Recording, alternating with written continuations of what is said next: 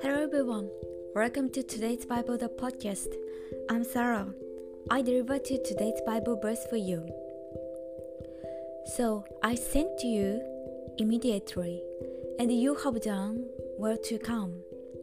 Now therefore, we are all present before God to hear all the things commanded you by God. Amen. Cornelius, a centurion of what was called the Italian regiment, saw a vision when he prayed in the ninth hour and immediately took action. Trying to learn everything from Peter, he invited. This attitude he is trying to learn is really great. Cornelius was able to learn easily from people and was willing to yield.